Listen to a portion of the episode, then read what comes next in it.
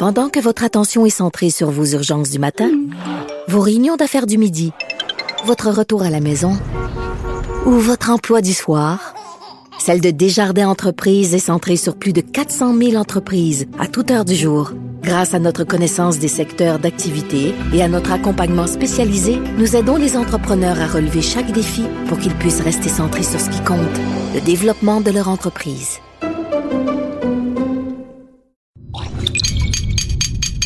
Cube Radio. Elles n'ont pas la langue dans leur poche. Elles disent ce qu'elles pensent sans détour. Une heure de remise en question et de réflexion. Geneviève Peterson. Vanessa Destinée. Les effrontées. Hey, bon vendredi tout le monde. Sommes-nous un peu hangover, Vanessa, ce matin? Qu'est-ce qui s'est passé hier soir, donc? C'était party de Noël pour les effrontés et toute l'équipe du numérique de Québécois. Oui, d'ailleurs, si vous me suivez sur Instagram, vous pouvez voir toutes les niaiseries qu'on a faites et toutes les chutes qu'on a bu. Vous pouvez aussi constater que j'ai la plus mauvaise voix. J'ai essayé d'imiter Ginette Reno dans son célèbre jingle de Cube Radio. Non, ça allait pas du tout. Okay. Donc, en ce moment, j'anime en buvant du Gatorade. Je veux juste que vous soyez tous en train de prendre des photos. Ça va être sur Instagram aussi. Ah, on va prendre une vidéo parce qu'elle est en train de boire et moi, je suis en train de manger des beignes. Le Gatorade blanc, c'est quand même assez bon, Vanessa, je te dirais ça. T'as-tu pris des Advil ce matin au réveil? J'ai pris des Advil, mais surtout... Moi, des Gravoles. Arc. Surtout, moi, quand je suis hangover, j'ai un bon petit truc. Je pense que c'est le truc de la moitié de la planète au complet. C'est, je mange des choses très grasses, OK? Comme, je vais me rendre dans une grande chaîne que je ne vais point nommer, la chaîne de l'Arche dorée, Vanessa. Ah oui, d'accord. Et là, je me dis, j'ai besoin d'un petit déjeuner gras, tu comprends? J'ai besoin d'un bagel. Non, faut-tu dire bagel? Ah, non, bagel. Kombucha, bagel. Mais je viens de Chicoutimi, puis on dirait qu'à Chicoutimi, on dit bagel. Il n'y a pas de Saint-Viateur bagel là-bas? Non, il y a juste des bagels au métro. Qu'est-ce que vous mangez, là? Du lard séché? Qu'est-ce que vous mangez? On mange du caribou. Ah, bien sûr, d'accord, je comprends. on se nourrit exclusivement des fruits de la chasse et de la pêche. Exactement. Non, mais sans blague, moi, mon truc pour le hangover, c'est vraiment de manger gras. Donc, j'avais vraiment envie d'un muffin avec du bacon, d'une petite patate grasse et d'un latte. Et là, juste à côté du bureau, il y a cette fameuse chaîne de restaurants rapides à l'Arche dorée. Et je me rends là, donc, et là, je suis un peu mal à l'aise, OK, de dire ça, mais je vais quand même le dire. J'étais au truc pour commander mon truc électroniquement, le truc qui nie l'existence des humains. La borne électronique. Exactement. Tactile. Exact. Il y a des mots qui existent. Mais c'est difficile ce matin pour moi, les mots. Mais cette borne, justement, qui fait qu'il y a de moins en moins d'employés au McDo. Et là, pendant que je commandais mon fameux trio, il y a quelqu'un qui s'approche de moi et qui me dit, Vanessa Destinée, il me dit, est-ce que tu pourrais m'acheter de la nourriture? Puis là, j'ai dit, pardon. Il dit, est-ce que tu pourrais m'acheter de la nourriture? J'ai faim. Et là, cette personne-là, évidemment, c'était un sans-abri. Il faut dire que ça m'arrive quand même assez régulièrement d'acheter un café ou de la bouffe à ce resto-là, puis de m'en donner en sortant, mais que la personne s'approche de moi puis me donne pas vraiment le choix de dire oui ou non.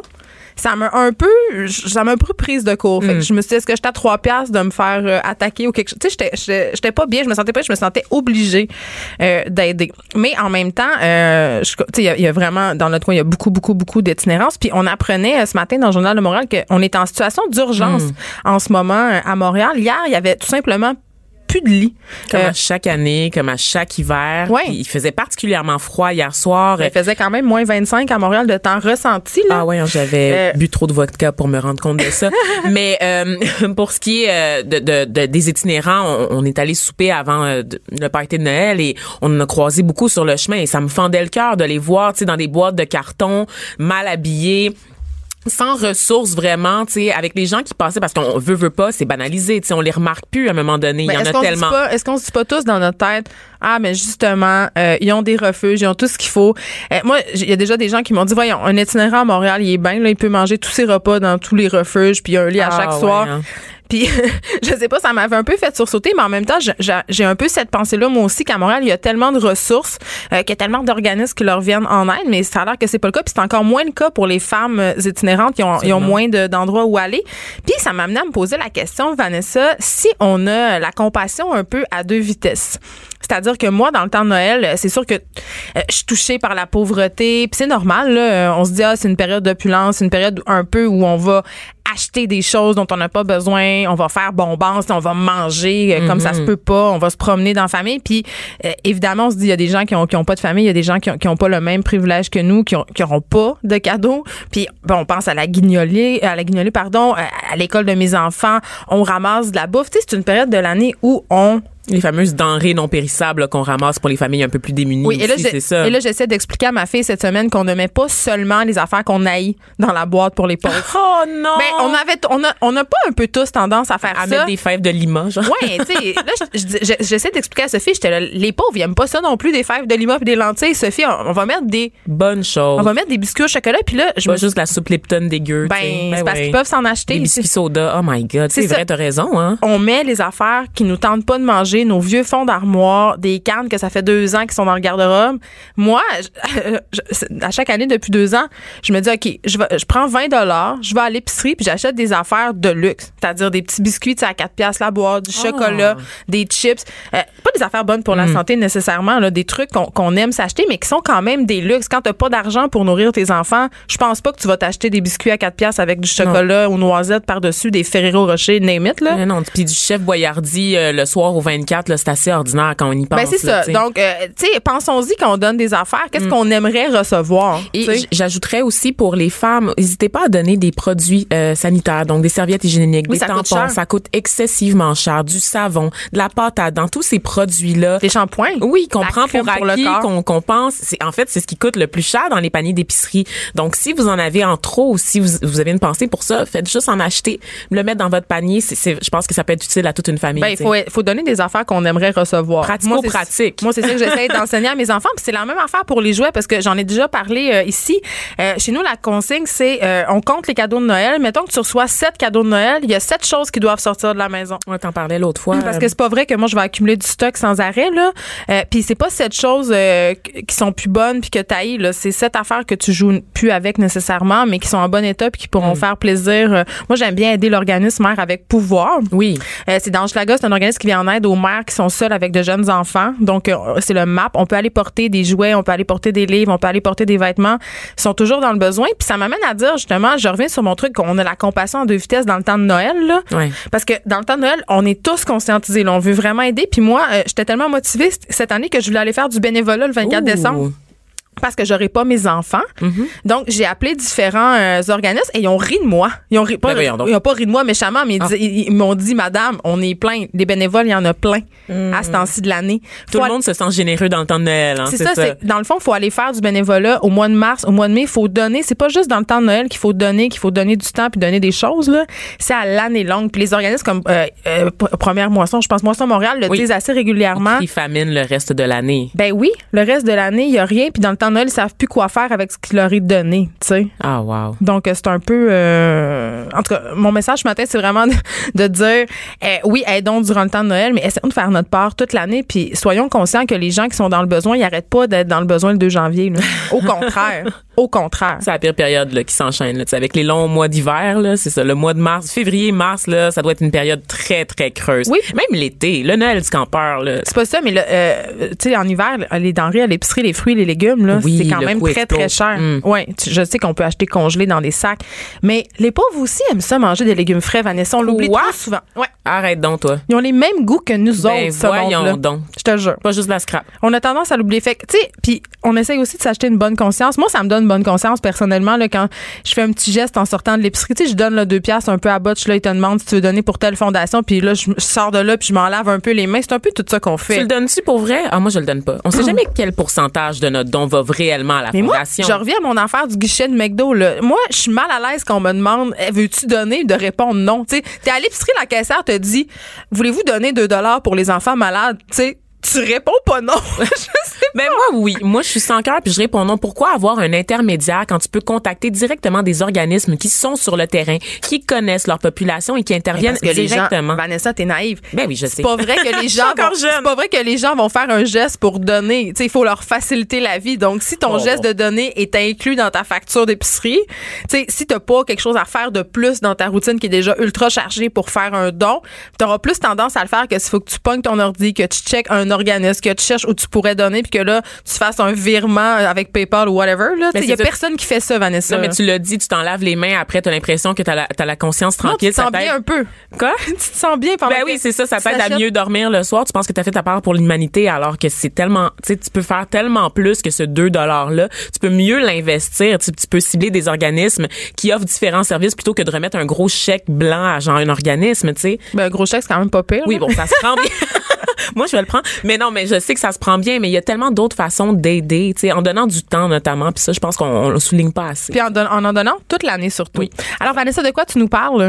Ah, ben moi, écoute, du point de vue des nouvelles, c'est assez tranquille, hein. On le sent que c'est la période des fêtes. Il y a quelque chose qui m'a fait rire. C'est pas une nouvelle dramatique, mais c'est toute la saga de Saint-Élie de Caxton avec le compteur Fred Pellerin qui s'est fait tasser. Les gens sont fâchés. Les gens sont très fâchés sur les réseaux sociaux et je pense qu'à Saint-Élie de Caxton aussi. Donc, le compteur, en fait, voulait proposer un nouveau projet, là, de compte, là, pour la saison touristique, là, de l'hiver dans son village.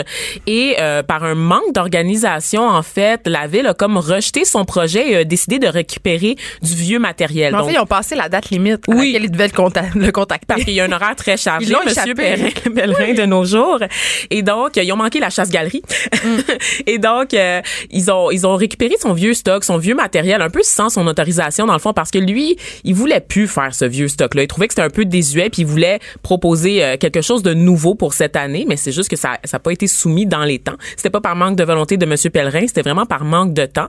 Et donc, la ville se ramasse à récupérer du stock. Lui, il est pas content. Fait que là, la ville se dit, bon, ben regarde, pour faire simple, on va embaucher quelqu'un d'autre. On va embaucher une conteuse de Montréal. Hey. OK. Puis là, quand on sait le chauvinisme des gens, des régions, et j'en suis, je veux dire, quand tu fais un truc en région, la dernière chose que tu veux, c'est engager quelqu'un d'une autre ville pour venir le faire à ta place. Mais de Montréal, en plus, la grosse métropole. Puis en plus, Fred Pellerin, quand même, tu sais, pour Saint-Élie de Caxton, c'est quand même un ambassadeur qui est très, très important. Il y a une cote d'amour incroyable là-bas. Tu sais, Saint-Élie a complètement, je veux dire, s'est vu transformer à cause de son travail. La valeur des propriétés a augmenté. Ah, à ce point-là, hein? Oui, parce que c'est devenu un village tendance où les gens avaient envie d'acheter des maisons, les gens se rendent là. Une région touristique maintenant. Désormais, dans un secteur où on fait un détour. 600 000 touristes. Tu sais, je veux dire, personne ne savait c'était quoi Saint-Élie de Caxton avant Fred Pellerin. Fait honnêtement, je comprends les gens d'être un peu fâchés. Je comprends aussi Fred d'être un peu surpris, mettons. Ben oui, soyons polis. Il est un peu, on le sentait qu'il est un peu désolé aussi pour les gens qui ont acheté leurs billets en pensant que ça serait du nouveau stock, puis finalement, qui ont payé pour écouter les nouvelles propositions de Fred Pellerin et finalement se ramassent avec l'histoire d'une conteuse de Montréal. Fred Pellerin, on s'entend là que personne critique le travail de cette conteuse-là. On lui dit peut-être une très bonne chance, hein, n'est-ce pas? Mais c'est juste qu'il y a eu du cafouillage au niveau de l'administration et que ça fait une situation un peu malaisante. Mettons qu'elle n'arrive pas devant un public conquis à la France. C'est ça. Mais moi, je suis comme très, très surprise de cette idée-là de juste récupérer du vieux stock sans vraiment obtenir l'autorisation de l'artiste. C'est comme aller faire la première de YouTube là, pour elle. Ça, tout le monde, personne veut la voir. C'est épouvantable. Oh. Elle va passer un très mauvais moment. On lui souhaite bonne chance. Joyeux Noël. Joyeux Noël. Ding, ding, ding. Pour nous rejoindre en studio. Studio à commercial cube.radio. Appelez ou textez. 187 Cube Radio. 1-877-827-2346. Les effrontés. Plékanek remet la rondelle vers Page. On attire l'arrêt de Price. Aussi facile que de manger un bol griot dimanche après l'église. Et là, c'est Markov. Markov remet à Plékanek. Plékanek remet à Subanetti. Oh, il a touché le poteau, le poteau, le poteau, mes amis. Wow! Aussi mal propre que les poteaux chez Parée, mesdames et messieurs. Et là, je m'excuse. Ce qu'on vient d'entendre, c'est un extrait d'une vidéo YouTube qui a rendu célèbre Kevin Raphaël, qui est avec nous ce matin. Hein? Allô? Humoriste de la relève. Est-ce qu'on peut te qualifier d'humoriste de la relève? On peut me qualifier des gars qui est hangover du party de Noël. On peut me qualifier du gars qui était sur le stage en chantant chez Poview.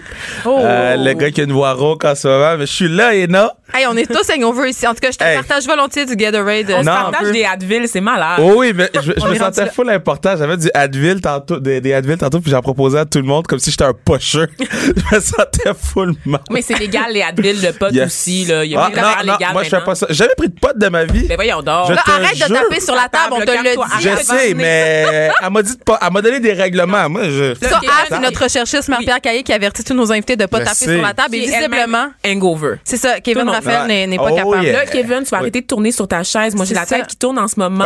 J'ai mal au cœur. Il y a un accident qui va se passer en studio si tu continues de tourner. C'est un enfant, là, comme il y a des boutons bleus, rouges. Tu touches à rien. Défaire des fils. Bon, là, il faut que j'anime l'émission, Kevin Raphaël. Tais-toi. Là, on va revenir à ton vidéo qui a eu quand même 1,4 million de vues. Puis moi, honnêtement, Mea Culpa, je te connaissais pas, mais je suis allée voir. Shame! Mais je sais. Il est noir. Mais je voulais le dire tantôt. Tu viens de brûler mon pote. Oui, mais il faut que ce soit moi qui le dise. Il faut que ce soit une personne noire qui dit qu'une autre personne est noire parce que sinon c'est raciste. Mais toi, on a le droit de rien dire. C'est déjà tellement tanné. J'ai tellement d'inventer ça. J'ai tellement d'inventé ça pour genre l'indigner. Non, je suis trop fatiguée pour être indignée de quoi que ce soit. Richard, calme-toi en studio, là. Non, Richard, il cogne dans la fenêtre. Bon, Kevin Raphaël, dis-nous un peu qui tu es parce que t'es un amateur de lutte. T'as ton show, le Kevin Raphaël Show. T'es à TVA Sports. T'es une drôle de bibite. Parle-nous de toi. C'est une drôle de bébite. C'est la première fois que je me fais appeler ça. C'est gentil, je pense. Je suis le genre de bébite qui habite à Montréal ou ceux de genre Val-d'Or. Ça, c'est les grosses bébites dégueulasses. Je fais du région. Va pas là. Tu viens de quelle région? Tantôt, tu me disais que tu venais d'une région. Tu viens de quelle région? Moi, je viens du Saguenay, là où il y a le célèbre bar de danseuses, puisque tu sembles connaître ça. Non. Tu fais des jokes de Chez Parée. Dans ton extrait, on va revenir à ça, mais il y a le célèbre bar, le JR à Arvida, où on peut aller voir sur le site danseuses.com des reviews de bar de danseuse. Je vous invite à le faire. C'est la chose la plus drôle que j'ai lue de ma vie. C'est ça, ma carrière. Non, on a perdu le contrôle. Je tape sur la table. J'ai commencé avec le commentateur haïtien. 1,4 en 24 heures. Là, après ça, j'ai payé Codef à Vrac. 1,4 en 24 heures. C'est quoi? Là, il y a eu des chiffres. 24 heures, de vues. Parce que tu as commenté un match des Canadiens avec un accent haïtien. Ouais, en fait, la vraie histoire, là, je pense que je l'ai raconté une couple de fois, mais qu'est-ce qui s'est vraiment passé? C'est que moi, j'étais à l'Université de Montréal en communication et je m'en vais faire un examen. Je pense que tout se passe bien. Je pense que j'ai étudié, je connais toutes les réponses, j'arrive et c'est pas ce que j'avais étudié. Mais t'étais au mauvais examen? Je sais pas, j'étais où. OK, mais c'était pas... T'étais-tu hangover? Même pas. Maintenant, oui. L'autre fois, non. Et je me suis levé après 10 minutes, j'ai pris ma copie, je l'ai donnée au professeur. C'est une page blanche. J'ai appelé mon meilleur ami, j'ai dit, yo, faut que je me défoule. Fait que j'arrive chez eux. J'habite à Laval ou rien. J'habite à Laval. Puis, j'ai crié sur la vidéo des Canadiens pendant 20 minutes straight. Il a fait un petit montage, boum, boum, boum. Puis, on a envoyé ça en ligne. Mais moi, je m'attendais pas à ce que ça explose. Tu sais, je pense que j'avais comme 500 abonnés sur ma page Facebook, là. Puis en 10 minutes, il y avait genre 10 000 vues. Puis là, je vais il se passait de quoi? Ouais. Puis moi, cette journée-là, je travaillais au Lids, au Carrefour Laval. Represent les boys. C'est le magasin de casquettes. Le magasin de casquettes. Moi, je vendais des casquettes. Sur moi, cette journée-là... Hein? Ouais, non, mais moi, je vendais des casquettes. Puis la journée où on a release la vidéo, moi, je travaillais cette journée-là. Fait que j'arrive au magasin et pendant que je travaille, je fais des entrevues avec genre Polo, avec tout. Cube n'existait pas encore. Il m'aurait appelé, mais je faisais des entrevues avec tout le monde, mais je servais des clients en même temps. Fait que pendant que je servais les clients, je mettais sur mute. Puis là, je parlais aux clients. Puis là, je démutais. Oui, la vidéo du combat, c'était malade, là. Mais voyons donc. Ouais, mais qui a partagé quand ça a été viral? Parce que c'est très des insides haïtiennes. Un peu, t'as un accent, tu fais référence à du griot qui est un plat traditionnel. Moi, je comprenais rien de ce que tu disais. Non, parce que, tu sais, c'est un mariage entre la culture haïtienne et la culture québécoise, je trouve. Tu sais, Chez Parée, c'est pas haïtien, mais tu sais, on a tout le référent de Chez Parée. Le griot, on connaît tous quelqu'un qui est déjà. Geneviève, non. Mais Geneviève, on va t'inviter. Mais vraiment ça. On va t'inviter. Mais tu sais, le griot, c'est quelque chose qui est commun. T'sais, on a tout entendu parler au Québec. Fait que quand j'ai comme réuni ces deux-là, les gens ont fait « Oh wow, OK, c'est comme un beau mariage. » Là, tu vas expliquer c'est quoi le griot à go. C'est un plat de porc. Là, je parle à notre invité. So good! Vas-y, Vanessa, vas-y. Vas-y. Plat de porc. Le griot de ma mère est lit. Il est épicé. Man, ma mère a fait un mix vert. Je sais pas c'est quoi cette sauce. Ah, OK, moi non plus. Mais, man, ça goûte bon le griot quand elle met ça dessus. Là, avec un petit piclis? Ah, le piclis, faut jamais oublier le piclis. On a perdu quoi, Diane, c'est quoi? C'est un piment haïtien. Ah, c'est piquant, yes, OK. Damn, ouais, mais tu dis yes, on dirait une salade de choux jusqu'à ce que t'en manges puis tu fais comme, god damn, hell no. Moi, je peux manger très épicé. D'ailleurs, j'ai vu que t'as fait des concours de mangeage épicé avec un boxer. Ouais, Simon Key, ma guy. Oui, tu l'as mis à terre. Il était KO. La dernière chip, c'est quoi, vous mettiez de la sauce piquante sur les chips? Ouais, mais dans le fond, c'est, on voulait faire référence à Hot One. C'est le deuxième show de l'année, le deuxième show du Kevin Raphaël Show. Puis on voulait faire référence à l'émission Hot One. Je l'aime beaucoup. Puis Simon Keane, c'est un tough. Et qui disait, je vais manger les... Fait que là, on mettait... Il y avait 5 niveaux de sauce piquante. Et la dernière chip... Pour vrai... Non, mais il faut aller voir cette vidéo sur YouTube. C'est hilarant, là. Vu, c'est hilarant. Tu comprends pas à quel point, après le tournage, quand les caméras sont fermées, on est les deux couchés par terre. Ben, c'est clair, vous avez bu le pichet d'eau complet. Non, on a bu le pichet d'eau, on a bu une pinte de lait chaque. On est couchés, ils ont un ventilateur sur nos faces et on pleure. Ouais, parce que le lait, ça annule le piquant. Oui. Ouais, dans la tête des gens. C'est même pas vrai, OK? Fait qu'on est les deux... C'est pas vrai? En tout cas, moi, je l'ai pas senti cette journée-là. Fait qu'on est les deux couchés par terre et on pleure. Fait que lui, il est 6'5", 280. Oui. Il braille. Moi, j'ai un show le soir de ça. Fait que moi, j'arrive sur scène et j'ai chaud, j'ai plein de soirs. Ça continuait, l'effet piment continuait. Ouais, je me sens pas bien. Et je me rappelle, j'étais au un bar à Montréal. Chez Parée. Hein? Chez Parée. Non, j'y vais jamais. Mais puis je suis monté sur scène et j'ai dit, hey, je me sens vraiment pas bien. J'ai mangé des ailes, pas des ailes de poulet, j'ai mangé des chips avec de la sauce piquante. Ouais. Et les gens sont bien arrivés. Puis je suis resté 5 minutes, je suis parti. Hey, je me sentais pas bien. Dis-moi, Kevin Raphaël, toi qui as fait Codef, qui est une émission destinée aux filles qui passent à vrac. Est-ce que ça passe toujours par ailleurs? Ouais, ça passe toujours. Moi, je suis rendu à halte à vrac. Là. Exactement. Mais c'est quoi ton rapport aux filles? Je les respecte. Ah, c'est tout? Ben, c'est déjà une très bonne base. C'est déjà très bon. Moi, je trouve que... les chiffs, ils ont perdu. OK, on a des écrans. Il y a des écrans. Je m'excuse, il y a des écrans. Comment tu mets des écrans? Moi, je regarde, puis je vais parler de la game des chiffs. On a 5 écrans en studio et on vient de perdre Kevin Raphaël. Mais clairement, TDAH, je veux juste te l'annoncer. Je m'excuse, je joue avec le fil. Mais non, j'ai respect. Je pense que c'est la base de toute chose. Puis après ça, tu développes whatever par rapport à eux autres, mais je pense que la base c'est ça, puis surtout dans tout ce qui s'est passé au courant des dernières années, puis tu sais, on fait comme si ça vient d'arriver, mais non. Là, tu fais allusion au mouvement MeToo, puis plus que ça, on fait comme si c'était arrivé hier, mais non, c'est de même depuis toujours, puis on a juste pas pris le temps d'écouter ou de regarder ou de prendre le temps de leur donner assez d'amour pour qu'ils viennent de l'avant, puis tu sais, moi je suis un gars de sport, oui, c'est ça. Sport, you know, puis dans le monde du sport, on malheureusement, qu'est-ce qu'on dit, qu'est-ce qu'on les discours qu'on dit sont pas bons. Il faut qu'on fasse attention. On a une culture de boys club, de locker room talk. Oui, puis non, parce que moi maintenant, parce que si j'arrive à TVA Sports puis je vois des femmes comme Fred Gay qui sont extrêmement talentueuses puis qui devraient être encore plus à la télévision, je regarde au hockey les Canadiennes qui sont comme les Canadiens, ils sont aussi... Là, on est bon cette année, mais ils ont gagné des championnats puis on n'en parle jamais. Je pense à Venus Williams qui elle s'est fait dire, tu peux pas porter ce suit-là puis qui est arrivée avec Serena? Un tutu. T'as dit Venus, mais c'est Serena, ouais. Venus, c'est la poche des deux. C'est pas la poche, c'est qu'il y a une maladie auto-immune qui l'empêche de performer. J'ai dit Venus, mais Serena. Fait que tu sais, il y a plein de femmes qui sont, tu sais, même à la lutte, tu sais, je commente la lutte, puis la MVP cette année, c'est une femme. C'est quoi la MVP? La lutteuse par excellence, la meilleure lutteuse, celle qui avait le plus grand impact, puis qui rapportait le plus d'argent, selon moi, c'est une femme. Parce qu'elle s'appelle Becky Lynch, puis moi, commenter ses actions, ça me rendait heureux. Fait que, non, man, il faut les respecter au début, puis après ça, ouais, je les aime, puis je veux être gentil avec eux. Mais tu parlais du monde du sport, évidemment, les sportifs n'ont pas nécessairement bonne réputation. Il y a beaucoup la culture du boys club, justement, mais tu dis, je voudrais... Mais c'était plus avant, ça. Oui, puis là, tu dis, je voudrais comme que les gens s'intéressent plus au sport, au féminin, c'est-à-dire aux sportifs, mais est-ce que les gens qui consomment ces chaînes-là, j'ai l'impression que ça les intéresse pas vraiment. Ah, c'est pas vrai. C'est pas vrai. Quand je suis allé voir le match d'ouverture des Canadiennes, moi, je suis un gros fan, puis il y avait vraiment beaucoup de monde. Puis ils jouent leur game à guichet fermé de saison régulière quand ils jouent à Place Belle ou à Michel Normandin. Fait qu'il y a une demande qui est là. Il faut juste continuer à tu sais, que les artistes, on aille voir les games puis qu'on les mette dans nos stories Instagram puis qu'on tu sais, puis là, je parle des Canadiennes, mais soit au golf, que ce soit partant artistique, tu sais, Joanie Rochette, il a fallu qu'il arrive une tragédie pour qu'on se mette vraiment à triper sur elle, mais elle était déjà très bonne avant, tu sais. Fait patin de vitesse aussi avec Marianne Saint-Gelais, tu sais. Fait que moi on a tellement de femmes talentueuses au Québec, je veux juste qu'on prenne le temps de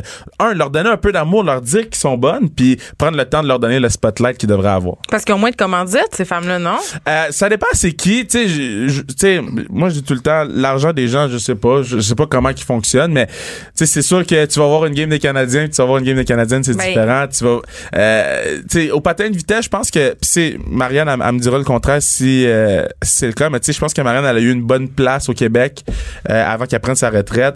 Mais tu sais, je trouve qu'il y a, tu sais, mettons, Marie-Ève Dicker, qui est maintenant championne du monde de boxe, mais avant qu'elle remporte, c'est la première femme de l'histoire au Québec à remporter le championnat. Oui, puis ça a quand même été éclipsé, sa victoire, par la tragédie avec Adonis Stevenson. Ça a été éclipsé, mais tu sais, c'est une tragédie en même temps, mais on n'en parlait pas beaucoup avant. T'sais, on en parlait un peu, on en parlait juste assez.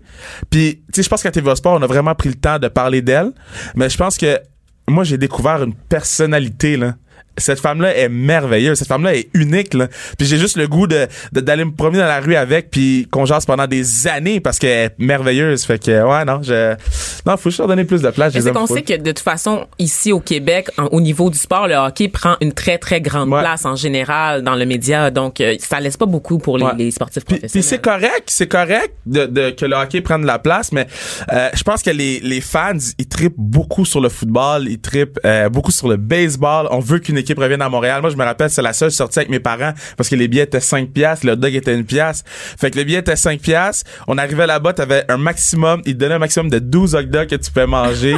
Puis, 12 hot dogs? Je sais même pas comment c'est humainement possible de manger 12 hot dogs. On va pas parler de 12 hot dogs ce matin. Ça va pas du tout. Mais tu sais, c'est fou, là. Puis, il y avait tellement pas beaucoup de monde au stade à la fin. Puis moi, c'était ma seule sortie avec mon père, là. On avait pas beaucoup de sous. Puis, ça coûtait tellement pas cher. Puis, t'allais là-bas en métro, t'étais rendu. Puis, fait que le baseball me manque. Puis je pense que les gens à Montréal, ils trippent sur le sport, mais ils trippent sur le hockey, mais sur le sport en général. Les effrontés. Les effrontés. Joignez-vous à la discussion. Appelez ou textez. 187 Cube Radio. 1877 827 2346. Deux contre sur Emeline. Emeline est prêt. Emeline, c'est le rocher du salut. Bon jeu défensif de Emeline qui relance l'attaque. Et la presse tire vers le filet. Retour à Wood. Le tir et le but! Mes amis, l'Éternel est mon berger, je ne manquerai de rien. J'adore. Fait 1-1. L'Éternel est mon berger, je ne manquerai de rien. C'est l'accent haïtien dans toute sa splendeur. Oh yeah. Dis-moi, moi, ça me fait rire, évidemment, parce que j'aime bien. Tu sais, j'imagine que tu as grandi avec Un prince à New York où a des accents haïtiens imités dans la voix de Eddie Murphy. Ben, juste mon grand-père, mon père, ma grand. Tu sais, c'est H for life. Là. Oui. T'sais, mon grand-père, il parle, je sais même pas qu'est-ce qu'il dit aujourd'hui. Ah, tu comprends pas? Non, mais je comprends ça, ce que je comprends, mais tu sais, tu sais, mon grand-père, c'est Haïti pur, là. S'il pouvait avoir un cheval pour se promener à Montréal, il le ferait, tu sais. Fait que, non, man, c'est. Et nice. Moi, j'écoute tes capsules et je vois ça comme une forme d'hommage, mais je me demande si ça a bien été reçu par l'ensemble de la communauté en général. Parce qu'il y a quand même un clash générationnel. Ben, oui. Ben, moi, je te dis, je pense que oui. Là, j'ai pas eu de mauvais feedback. Mais c'est parce que je pense que les gens, comme tu dis, se rendent compte que c'est un hommage, que c'est un je t'aime à la culture haïtienne, puis c'est de dire, j'ai le goût de faire découvrir ça aux gens, j'ai le goût que ça soit inclusif. Puis comme je t'ai dit, en faisant le mariage entre les deux, la culture haïtienne et la culture québécoise, on dirait que c'est plus facile à accepter, tu sais. Quand je commente la lutte, j'utilise encore beaucoup d'expressions haïtiennes, tu sais, je mets pas de l'accent, c'est pas le personnage, c'est vraiment moi qui parle.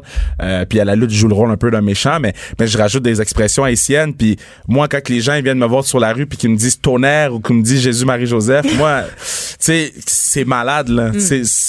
Moi, dans ma tête, c'est un héritage que je laisse ici. Fait que, j'ai quand même une question pour toi. Dis-moi si c'était un comédien blanc qui faisait ce que tu faisais, donc en imitant l'accent haïtien de cette façon-là, est-ce que toi, tu serais insulté? Ben oui, parce que c'est pas... Qui a le droit d'être imité, là? Oui, parce que c'est pas...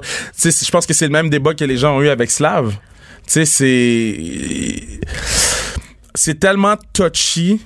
Pis c'est tellement dangereux comme terrain que si... Tu sais, moi, j'ai rencontré un monsieur, c'est un blanc, c'est un Italien, il parle mieux créole que n'importe qui je connais. René Rosa? Oui. C'est René Rosa sur lequel j'ai fait un reportage pour Tabloïd, mesdames et messieurs. Je l'ai vu. Puis ce monsieur-là, moi, je te dis, si lui en faisait un, je serais pas fâché parce que lui, il est la culture haïtienne. Il est tout ce qu'il y a de beau dans la culture haïtienne. Tu vois qu'il a grandi là-dedans, tu vois qu'il respecte, puis que ça vient de lui, puis c'est personnel. C'est la même chose pour moi, c'est que c'était personnel, puis c'est un personnage que j'ai modelé à travers mes parents, mes grands-parents, donc Donc c'est pas pour rire d'eux. Jamais de la vie. Pour honorer, non, au contraire, je suis tout le temps au forefront. Je dis tout le temps, si vous avez besoin de moi, let me know. Je veux être la personne que la communauté haïtienne appelle quand il y a quelque chose, puis je veux que les jeunes de la communauté haïtienne disent « Ouais, mais Kev était à la télévision, puis Kev est lui-même. » moi aussi je peux, tu sais. Moi, quand j'écoutais la télévision, je regardais Pierre-Route, je regardais Chantal Maccabé, je voyais aucune personne qui me ressemblait.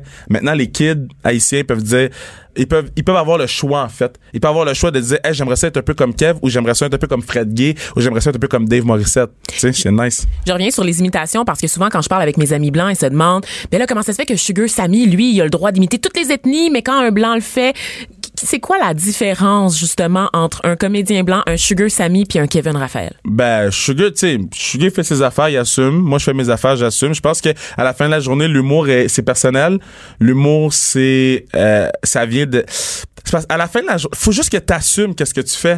Tu sais, il y a des humoristes comme... Moi, là, il y a des humoristes que j'entends, là. Moi, Alex Douville, là, vous le connaissez peut-être pas, mais moi, c'est un humoriste que j'aime beaucoup. Puis il dit des choses. Puis moi, je suis comme, God, moi, je pourrais jamais dire très loin. Ouais. Mais il assume. Puis les gens acceptent parce que... À la fin, c'est toi qui choisis, tu payes ton billet pour aller le voir. C'est toi qui choisis, tu cliques pour voir la vidéo. C'est toi qui choisis si tu vas voir Sugar Sammy ou pas. Fait que, tu sais, les gens qui chialent sur Mazza, mais va pas voir Chancho.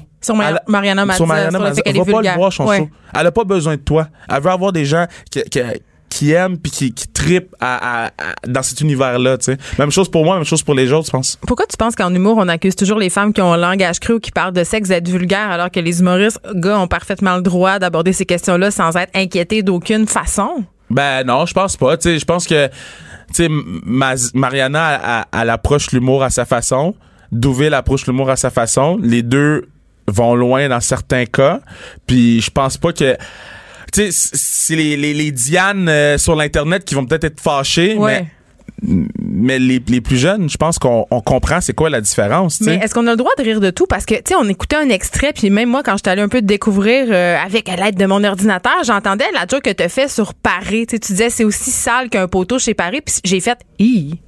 Tu sais, il y a une partie... V'là 5 ans, probablement que je serais passée sur cette phrase-là puis j'aurais pas eu un sursaut. Ça m'aurait même pas passé par l'esprit de me demander si c'était déplacé. Mais justement, tu sais, on parlait du Me Too tantôt, on parlait comment les choses avaient évolué. Puis je me dis... Les travailleuses du sexe aussi, c'est un grand enjeu. Donc, on essaie de légitimer leur travail. Ouais, mais tu sais, je pense qu'on a le droit de rire de tout? Ben, si c'est bien fait, oui.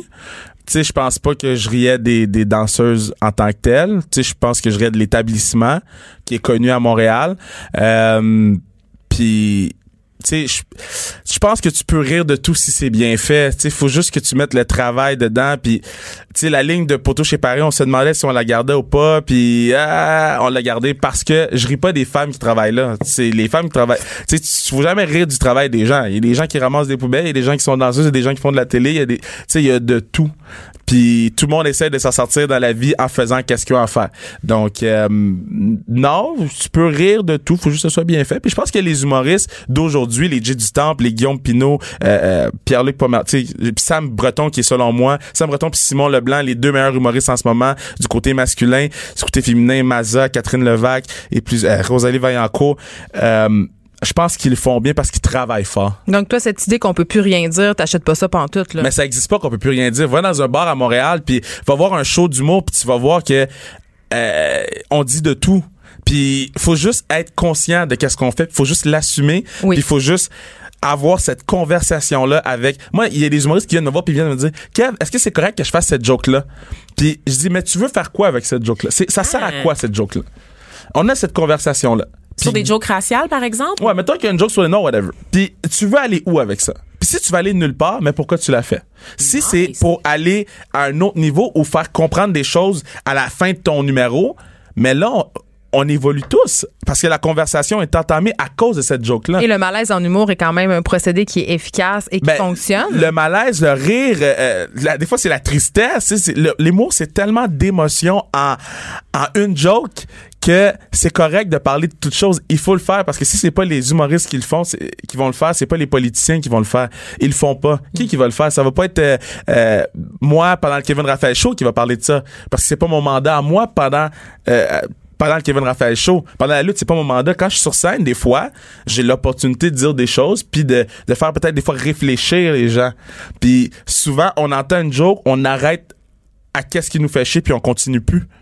Puis il faut juste continuer, puis il faut entamer les conversations avec les gens, parce que des fois tu découvres que OK, c'est vraiment comme ça que ça se passe, tu sais. Donc tu mets pas de limite. Il y a zéro limite. Faut juste, comme je te dis, tu sais, moi, c'est sûr que les femmes, c'est un sujet que je trouve ça un peu touché. Parce que je veux pas en aucun... Moi, parce que t'as un peu peur de froisser ou non, parce que j'ai grandi dans une maison. J'ai un père, j'ai deux sœurs, j'ai une mère. Fait que ma maison chez nous, c'est juste des filles. Là. C'est un matriarcat. Ouais. Pis, à Laval, c'est le matriarcat. Donc. À Laval, chez moi, c'est l'est. Puis j'essaie de faire attention. Puis en parlant avec beaucoup de gens qui travaillent dans le milieu, je vois à quel point c'est difficile. La job que vous faites, vous recevez des messages stupides. À chaque jour. À chaque jour. Puis vous êtes tellement importante pour l'évolution de ce métier-là, pour nous faire avancer puis nous faire comprendre d'autres perspectives. Tu sais, j'écoutais elle commente, elle est journaliste pour le football, puis elle a amené un point que seule une mère pouvait amener. Puis les gars, ils débattaient là-dessus depuis 2 semaines. Puis tu sais, je suis de tel côté, Puis elle est arrivée avec un point, puis j'ai dit... Oh my God, c'est tellement vrai. Mais il y a juste elle qui pouvait amener ce point-là. Parce qu'elle a le background d'une mère et le fait qu'elle a eu l'opportunité de le dire puis l'opportunité que moi, je puisse l'entendre, ça me fait évoluer, tu sais. Fait que, wow. Yeah, c'est ça, c'est des shit que je dis des fois, man. Moi, je trouve que tu devrais continuer à parler. Écoute, Kevin Raphaël, je m'en voudrais de t'avoir ici puis de pas te poser la question du baseball. Parce que là, on parle juste de ça depuis 2-3 jours, là, le fameux peut-être, si possible, retour des Expos. Ouais. Qu'est-ce que tu penses de ça? Parce que moi, je suis assez partagée. La journée qu'ils vont l'annoncer, moi, je vais pleurer, là. Oh. Moi, quand les Expos sont partis en 2004, j'ai pleuré, je pense, pendant 3 jours. Là, c'est mon équipe, c'est mes boys, c'est mon moment avec mon père, c'est... Oui. C'est un sport de vieux, parce que l'âge moyen de l'amateur de baseball, c'est quand même 57 ans. Là. Oui puis non. Parce que moi, quand je vais dans les stades aux States, moi, mon but dans la vie, c'est de faire tous les stades. Il y a de tous âges. Il y a des kids, il y a des ados, puis ils trippent autant que les plus vieux. C'est juste qu'ici... On n'a plus de baseball depuis 2004, fait qu'il y a une génération complète, ou même 2 générations presque complètes, qui n'ont pas eu de baseball, qui n'ont pas connu c'est quoi aller au stade puis manger le hot dog à 1$. Oui, mais ils peuvent aller à l'Impact, ils peuvent aller aux Canadiens, ils peuvent aller aux Alouettes. C'est pas la même chose. Pourquoi c'est pas la même chose? Parce qu'une game de baseball, c'est lent. C'est fédérateur. On peut jaser. C'est lent. Puis tu sais... Oui, tu restes alerte parce que à tout moment il peut avoir un coup de circuit ou un coup sûr, mais moi je trouve que c'est rassembleur parce que t'es assis dans ta section, c'est tellement lent que tu peux parler à tout le monde. Moi quand je rentre dans un stade de baseball, ça sent, on dirait que c'est comme un câlin que le stade me fait. Moi j'allais aux Yankees il y a 2 ans, puis je suis pas une amatrice de baseball, mais quand même j'ai pogné de quoi. L'espèce, il y a un côté. C'est des frissons, man. C'est quand en 7e manche tout le monde se lève puis chante la chanson, man. C'est un sport assez poétique le baseball. Puis en plus tu veux manger les ailes de poulet, là, tu veux tout manger la patente. Ben oui. C'est incroyable. C'est la seule affaire qui me parle dans ce que vous décrivez. Non, pour vrai, mais moi le baseball, quand ça va revenir, tu iras au stade. Tu m'inviteras à prendre un hot dog. Non mais l'effet de foule est intéressant. On a l'impression de faire partie de quelque chose. Puis c'est drôle parce qu'il y a des études qui ont été faites par l'Université du Québec à Montréal sur, en fait, le remplacement du religieux. Okay? C'est-à-dire, vu qu'on est dans une société qui est laïcisée, qu'on n'a plus beaucoup de rituels, qu'on n'a plus beaucoup d'endroits où se rassembler, le sport est devenu une espèce d'échappatoire, une espèce de chose qui fonctionne de la même façon que la religion, c'est-à-dire qui nous relie ensemble, qui donne un sens. Ben oui, puis c'est ça qu'on vit quand on va dans un stade, voir du football, voir du baseball. Match de hockey en série du Canadien, là, c'est grisant. C'est incroyable. Là, je t'en parle, j'ai des frissons. Oui, mais en même temps, Kevin, OK, je suis d'accord avec tout ça. Puis honnêtement, mon cœur me dit, j'aimerais ça là, que les Expos reviennent. On est tous des nostalgiques. Tant qu'à ça, ramenez-nous les Nordiques, tu sais.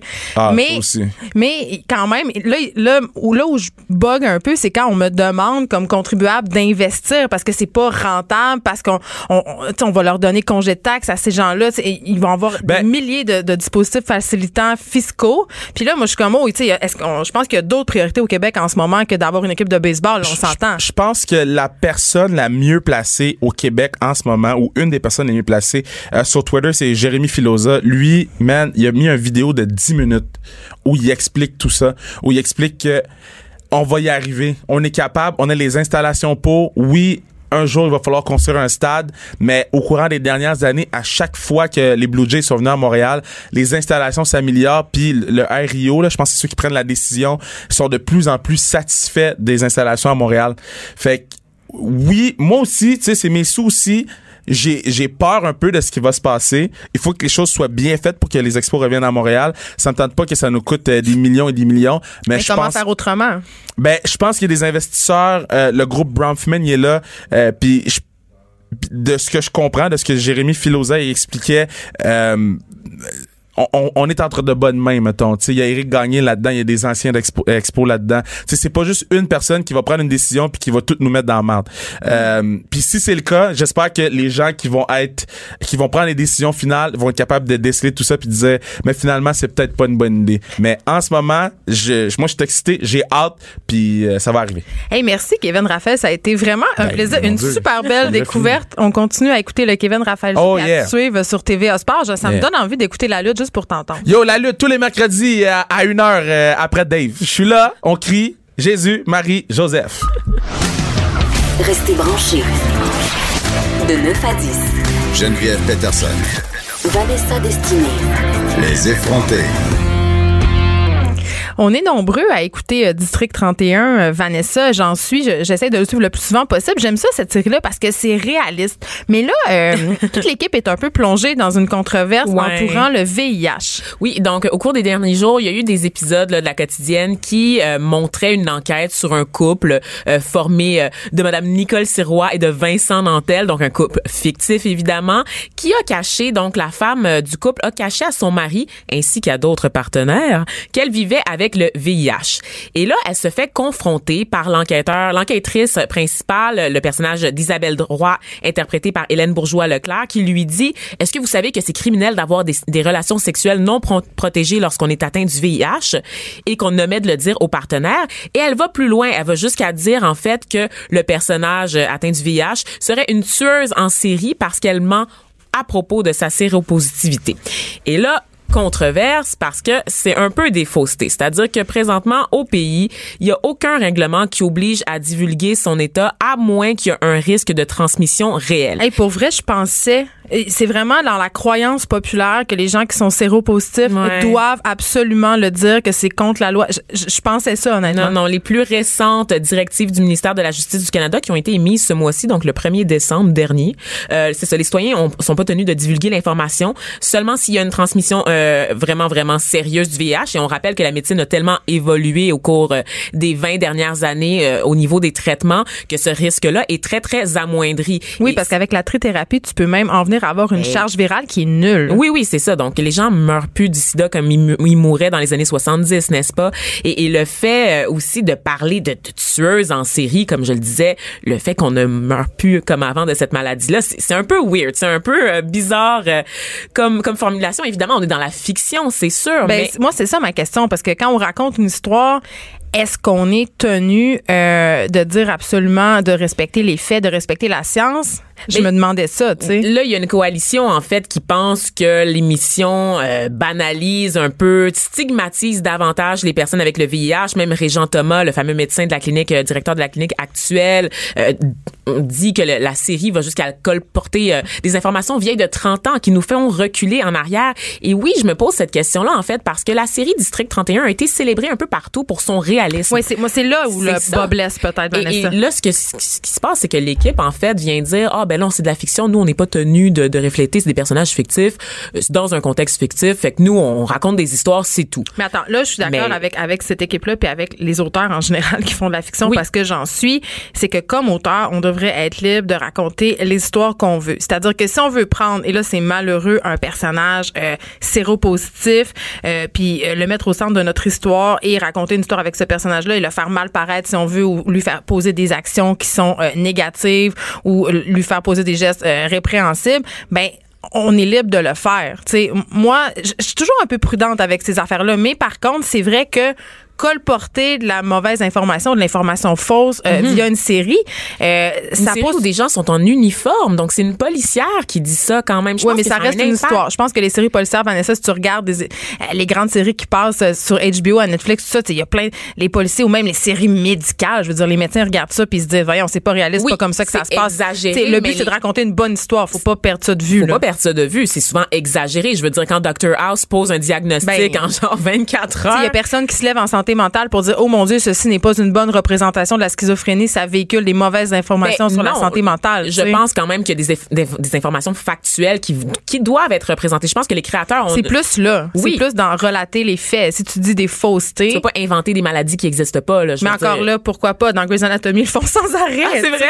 Ben oui, tu sais, je veux dire... Je pensais que Shonda Rhimes, la créatrice, était plus rigoureuse que ça. Mais c'est pour ça que moi, tu sais, je trouve que c'est un bon débat, cette affaire-là, parce que d'un côté, je comprends les coalitions, je comprends les organismes communautaires dont c'est le travail, OK, d'éduquer les gens, aussi de faire passer de la bonne information, aussi de déstigmatiser certains états, certaines maladies, certaines problématiques. C'est une émission populaire diffusée à heure de grande écoute sur le diffuseur public. En même temps, il y a une responsabilité d'éducation.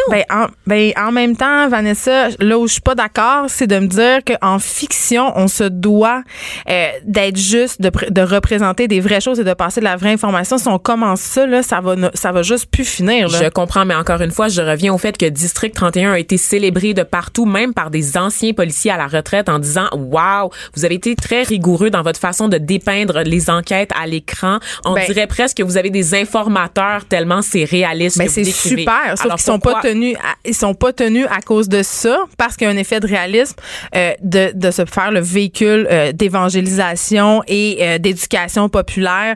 C'est aux organismes de le faire. Mais c'est quand même... Il y a beaucoup d'affaires dans mais c'est une histoire. Moi, j'ai vraiment de la misère avec une information qu'on pourrait prendre, parce que c'est ça, tu l'as dit tout à l'heure, dans la conscience populaire, tout le monde pense que le fait de divulguer, de cacher son état de séropositivité, c'est illégal. Mais ça contribue à entretenir certains préjugés.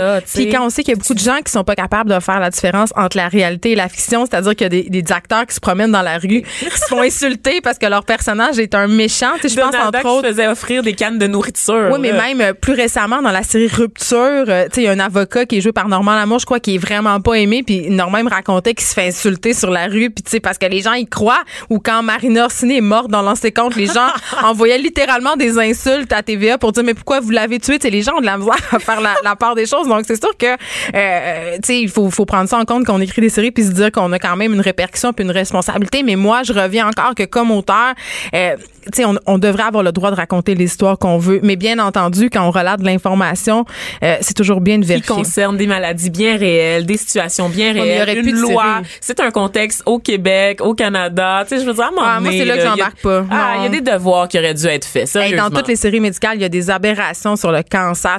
Il y avait un site web où ils relataient toutes les faussetés dans Grey's Anatomy, je pense que c'était quelque chose comme 1000 entrées. Il y avait carrément des erreurs de diagnostic, des maladies qui n'existent pas, des choses qui peuvent tout simplement pas se passer. Mm-hmm. Donc voilà, quand même un bon débat. Moi, je conclue cette semaine en te parlant de quelque chose d'un peu drôle, parce que, bon, on l'a dit, c'était notre party de bureau hier. Et là, qu'est-ce qui se passe, mettons, Vanessa, dans un party de bureau, si tu te pètes la fiole? Si tu bois un peu trop. Qu'est-ce qui s'est passé hier, Geneviève? Là. T'es tombée? Oh non, ben. Non? Mais ce que je veux dire, c'est qu'il y a des gens qui ont été indemnisés, OK, par leurs employeurs, parce que ils ont eu des accidents pendant les parties de bureau, OK? Par exemple, au milieu d'un souper de Noël, un chef cuisinier s'improvise dieu de la danse, se déhanche comme un malade, se luxe la colonne et il est indemnisé. Ou encore, une fille qui agrippe une autre personne en dansant, qui la propulse sur le plancher, l'autre se fait mal. Et ces deux personnes-là ont été reconnues. Le tribunal a reconnu qu'il y avait le droit d'être indemnisé, Vanessa, comme s'il avait été au travail, parce que soit le party est financé par le bureau, soit le bureau fournit un moyen de transport ou paye quelque chose pour ses employés. Mais même quand c'est pas le cas, comme l'activité de party de bureau est considérée comme une activité essentielle au travail, oui. Ben, c'est-à-dire que c'est là pour créer des liens, pour du renforcement d'équipe, là, du team building. Oui, exactement. Donc, ça a une utilité pour les employeurs, donc c'est considéré, entre guillemets, comme essentiel. Donc, il y a des personnes qui ont été indemnisées à ce niveau-là. Je sais pas si nous, hier, j'aurais certainement pu être indemnisée pour... Certainement. Un accident est si vite arrivé, et ils sont arrivés, Geneviève. Ben, moi, il s'est rien passé, Vanessa. Bon, ben, je suis rentrée très de bonne heure. Très, très de bonne heure. Mais comme quoi, peut-être que ça va donner une autre raison aux employeurs de faire moins de parties de Noël, parce qu'ils vont avoir peur de se faire poursuivre pour des accidents de travail. Écoute, voilà, sur ces sages paroles, c'est la fin de notre semaine ensemble, Vanessa. Mais oui! Nous allons aller en paix.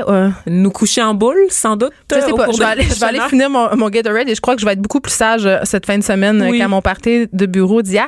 Merci d'avoir été là, tout le monde. Merci d'être là chaque matin avec nous de 9 à 10. On se retrouve lundi prochain, comme d'habitude, en forme. Il y a Richard Martineau qui suit, et Richard, je le vois par la fenêtre en ce moment, il est un peu cerné.